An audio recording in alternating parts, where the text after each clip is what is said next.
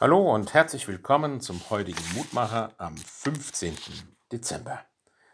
Wir hören aus 1. Könige 8. Salomo betete, so hast du an deinem Diener, meinem Vater David, gehandelt. Der heutige Tag ist Zeuge dafür, dass du dein Versprechen gehalten hast. Salomo spricht dieses Gebet bei der Einweihung des Tempels in Jerusalem. Das war der große Traum seines Vaters David, dass es einen Ort gibt, wo man Gott nahe kommen kann, wo Gott einem in besonderer Weise nahe ist. Das war, was König David ein Leben lang erfahren hat in unterschiedlichen Situationen, dass Gott ihm immer wieder nahe ist. Und nun, zu Salomos Zeiten, erfüllt sich dieser Wunsch. Salomo redet Gott persönlich an, er betet zu ihm. Er bezieht sich auf die Treue, die Gott schon seinem Vater David erwiesen hat und auch all den anderen Vorfahren.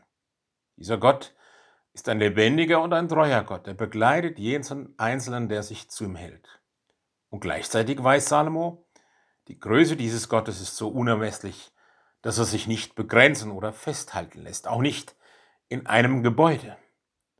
Aber dieser Tempel darf ein Ort sein, wo Gott seinem Volk eben besonders nah ist, wo man zusammenkommt, um die Gemeinschaft untereinander und mit Gott zu feiern.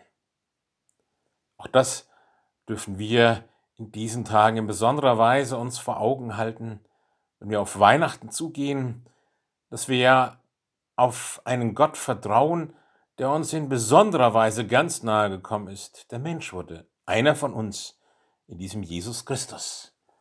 Und das mag uns in diesen Tagen ein Zeichen sein, dass das auch jetzt gilt, auch 2020 mit all seinen Fragen, Sorgen und Nöten.